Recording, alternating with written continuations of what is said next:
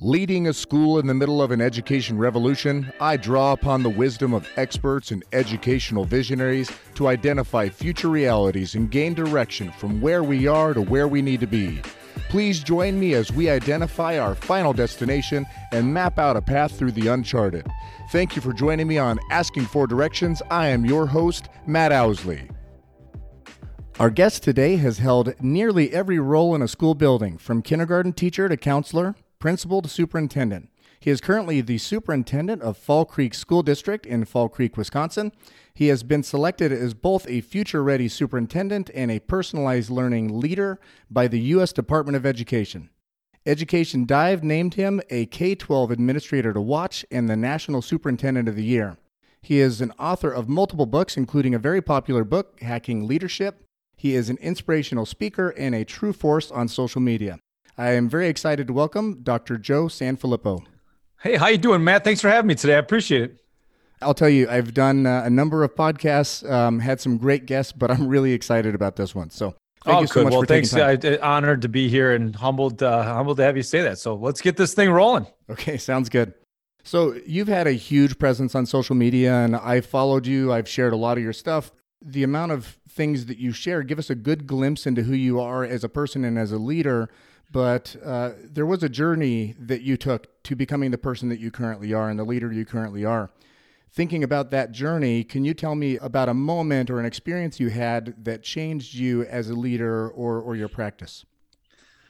I don't know if there was one moment that did it, but there was definitely a collective failure moment. You know, I mean, I think there's I've failed a lot, and I think I've made a lot of mistakes over time. And I'm, what I'm trying to do is just try to help people through some of the mistakes that that I made so they don't make them because some of those things just really stink you know like trying to go too fast with initiatives or believing that you're part of the uh, of the group by not really but not really being part of the group because you don't invest the time and in being intentional about what that looks like. And so for me it was I don't know if there was like the one true moment that says, "Oh my gosh, I need to do things differently." But I think there's just been this collective um, thought that you know when I screw up, it's okay, but I want to make sure that other people have the opportunity to not be in that same situation. You've held a bunch of different roles, like I said a little bit ago about kindergarten teacher. I'm going to just list them because, like, and this might take the rest of the podcast time to have I list all these, but could be, kinder- could be. kindergarten teacher, second grade teacher, fifth grade teacher, school counselor, coach, principal. Got to add parent in there. Um, out of all of those positions that you've had prior to becoming a superintendent, which job do you believe prepared you most for your current position? Oh man, though that's a great question. Um, I would, jeez, I, I think probably being a parent obviously was the for me like the most impactful because it changed the way that I looked at kids and looked at situations. But uh, in terms of job responsibility, um, I, I, like when I started uh, counseling when I was after I, I, taught kindergarten, second grade, and fifth grade. Then I was a counselor for a while, and that was really the opportunity I think that took me to, try, you know, trying to provide opportunities for more people. And I think when I saw that when we talked about things a little bit differently, then um, we saw people moving forward faster. And when we saw people moving forward faster, it just kind of was like that this really addictive sense of, oh my gosh, I want to do this again. I want to do this again. I want to help people to do this again and really empower them to do the work that they're doing. So that kind of spurned the idea that I wanted to jump into a principal position, but more because I was just trying to find ways to uh, empower more people to do things at a higher level. And so that was just kind of the progression to get there. So I, I don't know if it was one position. Being a parent changed my perspective without question, but the uh, counselor role, which turned into then the principal position, probably uh, allowed me the opportunity to say, "My goodness, we can help people, make them feel like they're making a difference for everybody," and that changes the conversation. And that feeds right into a lot of the things that you have said in uh, on different uh, social media posts or videos or um, in different things that you've put out there about the importance of relationships and building people and making sure that they feel valued. And so I'm curious because I get to see a lot of this stuff online in like your one minute uh, walk to work videos that you make. Mm-hmm. Like that's about my attention span. So let me just tell you, I appreciate the one. I appreciate that. Um, the things that you say really make sense to me.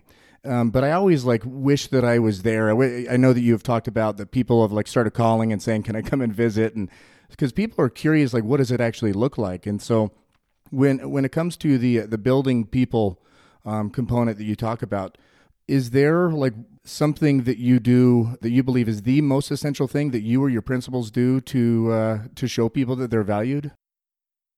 Well, I think the first thing that we do is listen. You know, I mean, we don't know everything, and if we're going to really be in the spot where we feel like we know everything, then we're going to get like trampled. You know, or everybody's just going to run past us, and we don't want. You know, part of the reason that we talk in, in hacking leadership about leading from the middle is that what, that's what we want to do. You want to lead from the middle and allow people to really connect their ideas to move in the group forward, as opposed to you out in front saying this is how it should be. So we've we've done a lot of just real you know been really active in terms of listening and saying like what, what can we do to help you? One of the things that we provide with our, we talk to our staff about a lot is how do we do three we, we always do things in three. I mean the, everything that we do seems to be in three. We talk about when we want to move initiatives forward we give people time resource and opportunity to do that. So those three. We also talk about how do we make sure that we recognize acknowledge and extend the great work that's happening in these spaces. So the one thing that i think that we've changed the conversation is that recognize, acknowledge, extend process and momentum. And that's essentially, you know, we we walk down hallways differently. We walk down hallways with our eyes up and knowing and understanding that there's greatness happening all around us. Because a lot of times, I think what people do is they put their head down, they try to get to the next thing, to the next thing, to the next thing, or they're walking from their room to the lounge to the bathroom back to their room and they're just trying to get to the next place as opposed to you know eh, walking with your eyes up and, eh, and recognizing the great work that's happening around you so when you do that and you recognize the great work that your colleagues are doing the next step of that process is actually to acknowledge to your colleague that the colleague is doing great work so now you've recognized it by walking through the hallways and opening, you know, making sure you're in the right mindset to do that. Acknowledge it to that person that's doing the great work. And then finally, make sure that you extend the conversation to somebody who wasn't there. So now you walk away from that, that greatness that you see in your colleague and you extend the conversation and tell somebody that wasn't there that there's great work happening across the hall or down the hallway or on the other side of the building then inevitably what happens is the person that you talk to to tell them about the great things that were happening across the hall or down the hall or somewhere else in the building eventually that person will go and seek out the person who's doing great things because somebody did it for them at some point. And if you build a culture where everybody's story has value, you have a much better opportunity for not only the story of the school of, of the classroom to be shared, but the story of the school to be shared because people are willing to talk about their story. Is there something you've done to try to build that, like any activities or anything that you believe have uh, have opened up that conversation, collaboration more so than others? Um, I think part of it is just providing them, like I said, time, resource, and opportunity to connect with each other. So I think the biggest thing that's changed the conversation about what we do here is how we implemented those passion projects for adults. So essentially, what happens there is our staff gets a chance to pick anything that they want to learn about throughout the course of the year. Anything. It can be anything that's going to imp- impact their instructional practice. It doesn't matter if it's uh, mindfulness, if it's yoga, if it's do- making documentaries or starting businesses with kids. I don't care what it is, but something that they're passionate about. And we start with by by saying when you go home and you sit on the couch and you look at your phone in terms of what you want to you know look for online, what things spark your interest? What things make you think if I had time, I would do that? So we give them time to do that. So they pick something that they're passionate about. And then throughout the course of the year, we have three days that are dedicated uh, work days or passion project days we call them where the only agenda item is lunch. And i think the other the other parts of the day are spent with teachers just diving into their professional you know passion project. And we tell them that the only way to do passion project days wrong is to grade papers organize your classroom or plan for next week. And not that there's anything wrong with those three things but those three things aren't making you any better. They're helping you to maintain right? Organizing your classroom doesn't make you a better teacher. It gives you some a sense of calm, maybe, to make sure that you're ready for next week. Planning doesn't make you a better teacher because it, I mean it, it, prepares for the following week and, and, checks a box. But I don't know if it, it makes you a better teacher necessarily. What we want to do is spend those days just getting better. If that's researching stuff online, if that's having conversations about practice, if that's building something, if that's making a video, if that whatever the case may be, whatever it is, it's trying to make you better in terms of the work that you do. So, you know, and that and we just tell people those are the only ways to do them wrong. There's a lot of ways to do it right. Now, are there people in Fall Creek, Wisconsin that during the Passion Project days you know, organize their classroom, grade papers, or plan for the next week? Yeah, probably, absolutely. But at the same time, we're not going to walk around the halls and make decisions on people that aren't willing to get better. And so what ends up happening is they police themselves on this because their colleagues know that if they're not doing the work that we're asking them to do, then those days are going to go away. And you know they don't want them to go away. So we don't have to say anything. We don't walk around and check in classrooms or anything like that to see what they're doing. We trust them. You're paying these people tens of thousands of dollars a year to inspire kids for goodness sakes when you give them time on a day to get better trust them to get better that's one of the only times I've heard somebody in uh, in educational leadership not talk about the importance of accountability and holding people to something. So um, it's it's kind of well, nice you know what you try, well then don't hire them. Like seriously, right, right. if you feel like you have to put your thumb on these people to get to so they get better, then then you got to think about why they're there. You know, we and, and I think and we've had these conversations with people about is it the best fit? Is it the best fit? And we have to do a good job administratively of saying, well, you know, you may not be a fit here, or, or we need to improve practice, or or we're gonna have to have a, a deeper conversation. I mean, that happens in a lot of places, but we don't make decisions on the outliers in that regard. We also don't make decisions on the other side of the outliers, the people that are just, my goodness, like through, you know, going through the roof and running at a thousand miles an hour. They can be intimidating as well. So, where is your staff in terms of movement? And we feel like everybody's A to B is different. And the most important thing is for you to move. If we, I don't care if it's one foot, two feet, 10 feet, 10, a mile, two miles, you're moving forward, you're moving forward at your pace because we trust you in this position that we're paying you tens of thousands of dollars a year for to get better because if the only people in your school that are learning are ages 4 to 18 then you're clearly doing it wrong so, how are we making sure that we give everybody the opportunity to learn? Because otherwise, it turns into day one looks like day two, day three, and then by day 45, they're like, oh my gosh, I am so tired because I've been doing the same thing for 45 days. I love that. You know, we talk about personalized learning with all of our kids, and it sounds like that you're really doing that and pushing that forward with your teachers too. Oh yeah, That's absolutely. Awesome. And I think here's the really interesting thing about that, Matt, for me is that we talk about personalized learning all the time and how, you know, kids should own their learning and so forth and so on. And before we started doing these passion projects, we could say it until we were blue in the face and nobody was doing it. And it's not that they didn't want to do it. It's that they didn't know what it felt like. And when they knew what it felt like, and when they knew what it felt like to own their own learning, how empowering it was to own their own learning, they couldn't help but let students own their own learning. And we take a survey at the end of the year, um, and in terms of like, is this passion project process making you a better teacher? Do you believe that's empowering you to be a better teacher?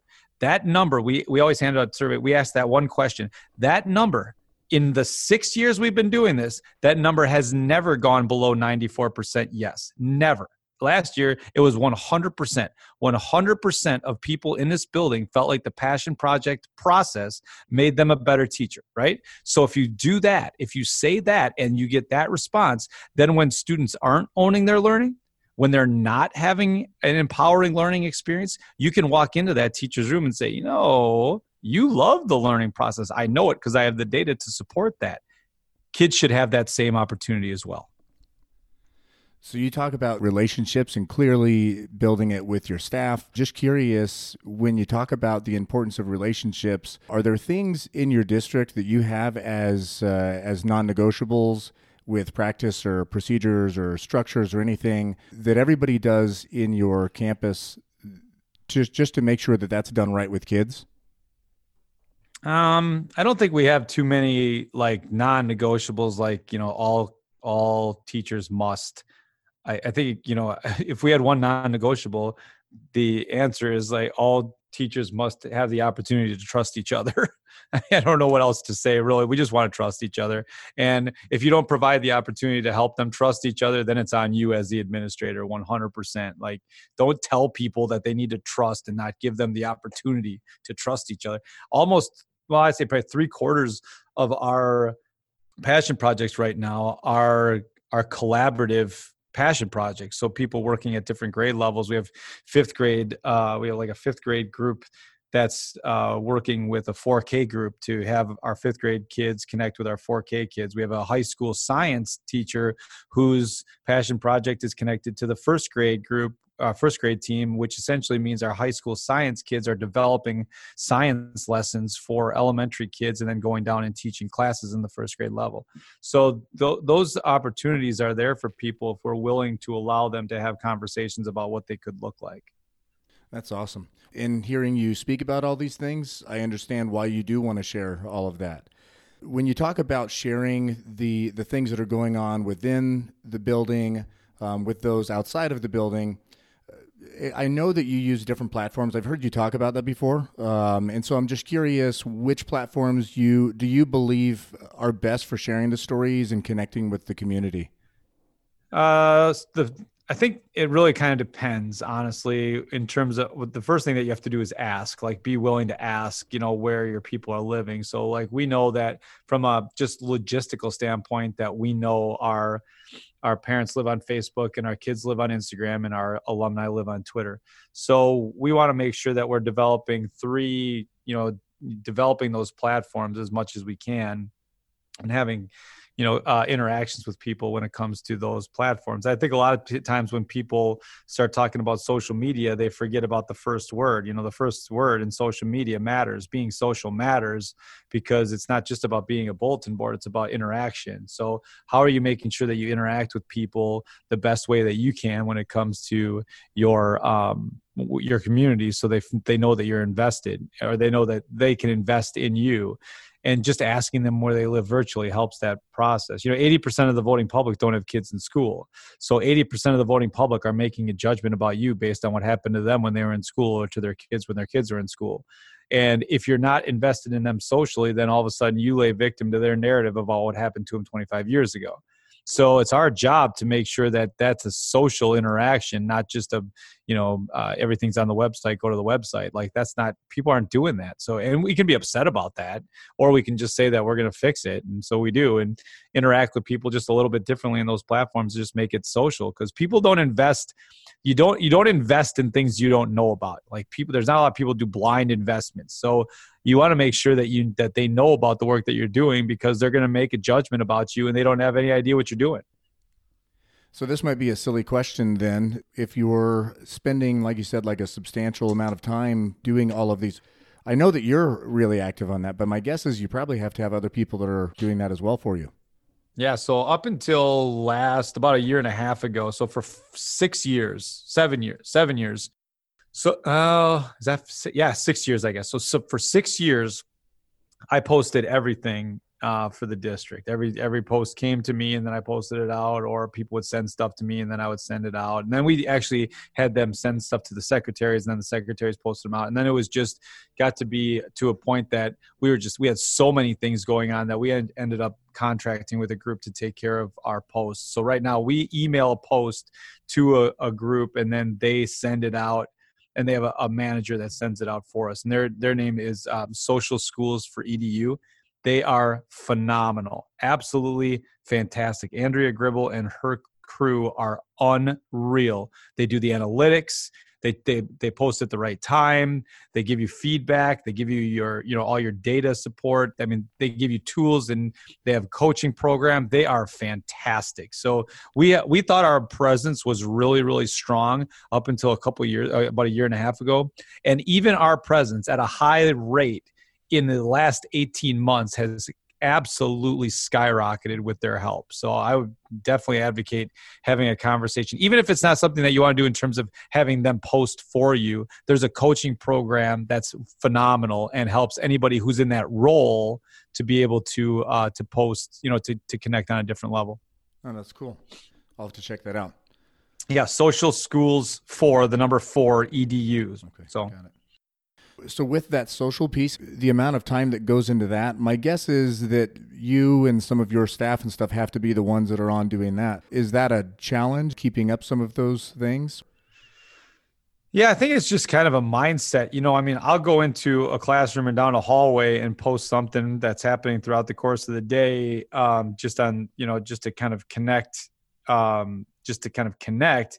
And it just is a part of the mindset, honestly. Like I like it doesn't take it's an additional 30 seconds 45 seconds to a minute. And you know we we tell people that you know we impact the narrative every, every 30 seconds. Every 30 seconds is an opportunity to build or kill culture. But you know there's 960 30 second opportunities in an eight hour day. I think you can find three of them to post something. Right. Are there other cha- so so just a little bit of background that you don't need to know about me but i'll tell you anyway. Um, you know i jumped into uh, facebook and um, used that as a platform for my school for quite a while. Um, I, am on twitter. I'm not as good at that. Um, so my 30 seconds evidently i'm having a hard time finding some of those. But um, you know but uh, you know there there have been different challenges that i've seen that have come up with and, and this partially could be just me but um, you know, one of those things that I ran into on like Facebook was I was being contacted at all, you know, times of night by, uh, you know, by everybody through Facebook Messenger. And so that was something that I had to try to figure out how do I deal with that. Um, right. And maybe that's not an issue for a lot of people, but um, are there some different challenges that you see through social media use that like maybe you have figured out how to mitigate some of those those issues? Yeah, I think the first thing is just develop, you know, just understand that that those things are going to spike at certain times, but they don't take you over. You know, it it happens, and I don't. I rarely get. um you know, I shouldn't say it out loud because then I'll, of course, I'll get a bunch of them. But you know, I, I really get contacted outside. The thing that that we we really try to keep in mind is that the more talking that you do with your community, the more social capital you build. Which means when something goes wrong, then all of a sudden that you've built enough social capital to be you know to be okay in that mix and we were you know we don't we just try to post and post and post and be active in those spaces. So when something goes wrong and it has gone wrong that we were able to kind of combat that with some of the social presence that we, or social capital that we've built. Um, and i think that you know we're just really honestly pretty pretty okay with people. If, if they want to contact us we get back to them but we don't put a timeline on it like you know it needs to be done within you know seven minutes or something like that. You know we'll we'll be very clear about uh, making sure that we get back to them but it may it may be within a 24 hour window. You just don't know. Right. Gotcha. So if i could jump into kind of change direction a little bit on sure. uh, on the last few questions that i do have for you. Um, and so and this really has to do with the fact that um, like you have been such an inspiration to so many people and people are, are looking at you for kind of direction on how you're leading your school district forward. And um, as I was uh, doing some research uh, for this podcast, and I didn't have to look far, by the way. I mean, there there's so much stuff with, about you and your school district out there. You know, looking and seeing that Fall Creek School District was named an Innovative District 2016 2017 by the International Center of Leadership and Education the title of my podcast is Asking for Directions, with the idea that I'm talking to educational leaders and uh, innovators and asking about you know the destination that we're all working towards and what is the target that we're aiming for, and then asking for directions and how we can maybe map the best way to to that location. Sure. And so, um, you know, with with that being said, just like we would with any trip, starting with the final destination, what do you believe the purpose of schooling is, and what are we really preparing kids for?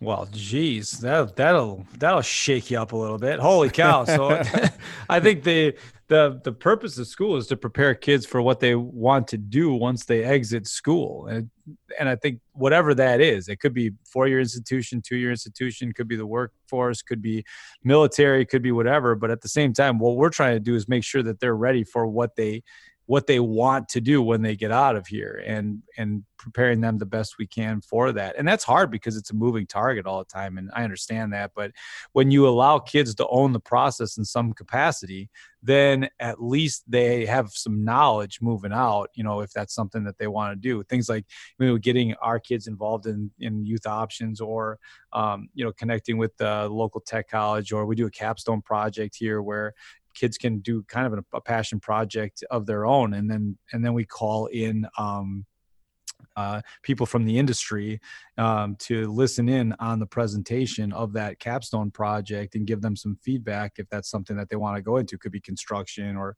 healthcare or whatever the case may be, but at least they have a better understanding of what they're getting into before they leave school and spend you know tens of thousands of dollars on something that they feel like they don't want to do after a year and a half. So our job is whatever their choice is when they get out of here is that they're prepared to go into whatever that is. And and I think we hit on a lot of them. I think we miss on some. Yeah. And so let's make sure that when we when we're missing, we realize why we're missing and what we can do to help those people come through.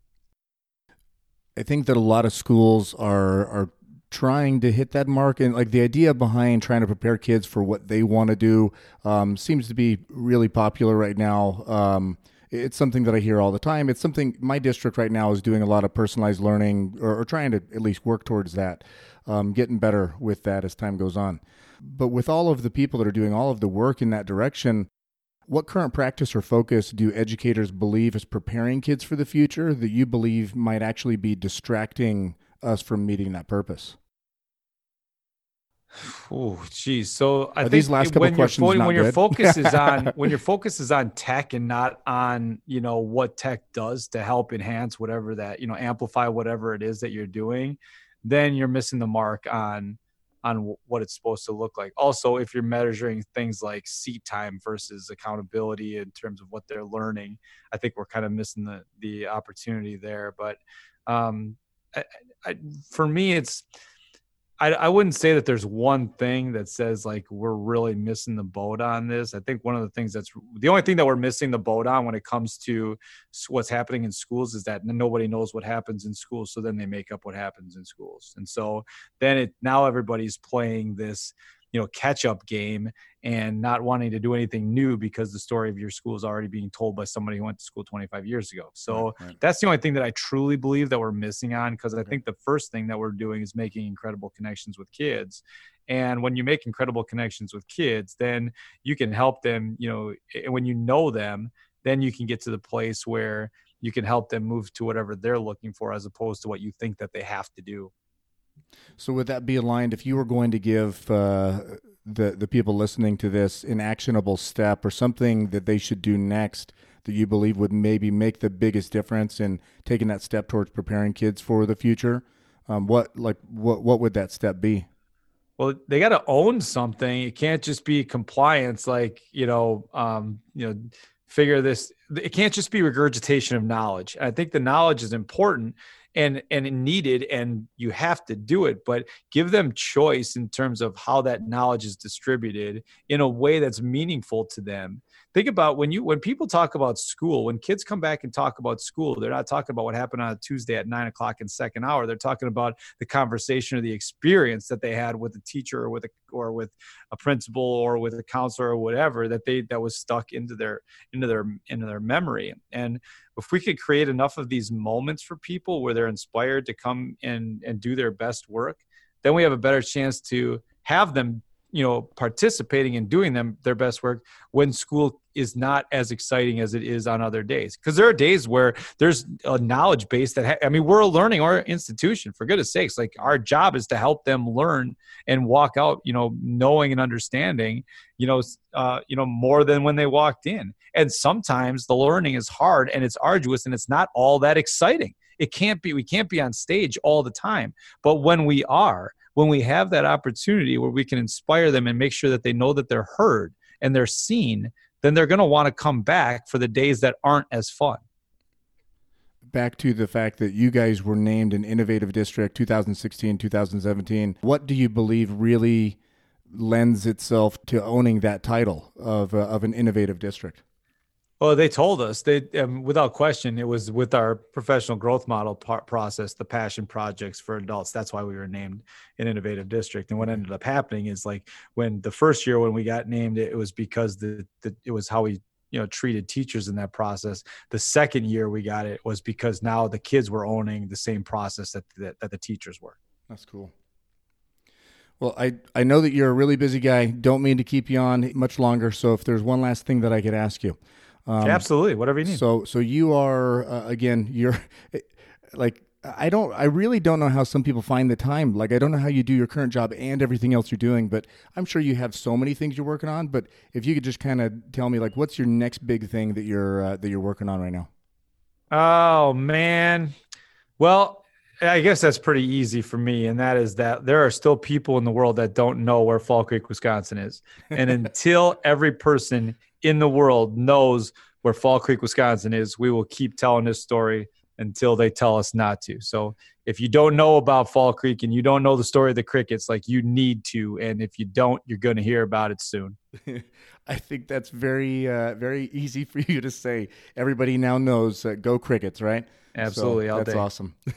well, I really appreciate your time. Thank you so much for sharing your insights today and spending uh, spending the amount of time that you did with me. I appreciate the time, man. Thank you so much for having me on and telling a story and anything we can do to help out, we're here for. So have a great day and go Crickets. Thank you.